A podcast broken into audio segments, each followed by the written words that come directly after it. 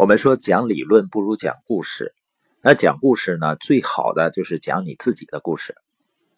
那怎么讲自己的故事呢？昨天晚上呢，我和一些社群合伙人进行了深入的交流，大家都聊得畅快淋漓，一直到凌晨四点钟我们才回来。因为大家有共同的愿景和目标，同时呢，大家都很擅长讲故事。有的朋友就说啊，我在跟别人交流分享的时候，我不知道说什么。实际上呢，你只需要记住这三个问题。第一个呢，我是谁？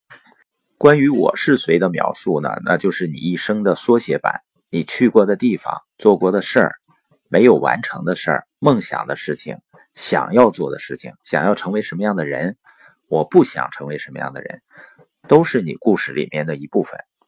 像昨天我们有一位胡同学，他呢是医生，同时呢业余时间去创立自己的生意。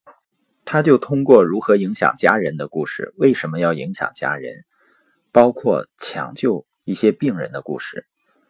他的故事呢，让我们深深感受到了他对家庭的责任，同时呢，对创造美好家庭生活的渴望。另外呢，希望通过自己的努力，使更多的人远离疾病的美好意愿。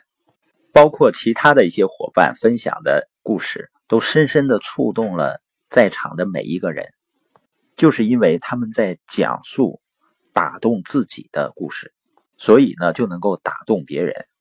第二个问题呢，就是问自己，我为什么在这里？第三个呢，就是讲跟你未来有关的，因为一个美好的、让人兴奋的愿景，就会让人觉得当下所遭受的都是值得的。有了明确愿景呢，一切艰难困苦都变成了达成有意义目标之前的小磕小绊。而当我们能够从这三个角度、三个问题来跟人们去讲述自己的故事的时候，就会展现出一个更加立体、更加生动的形象。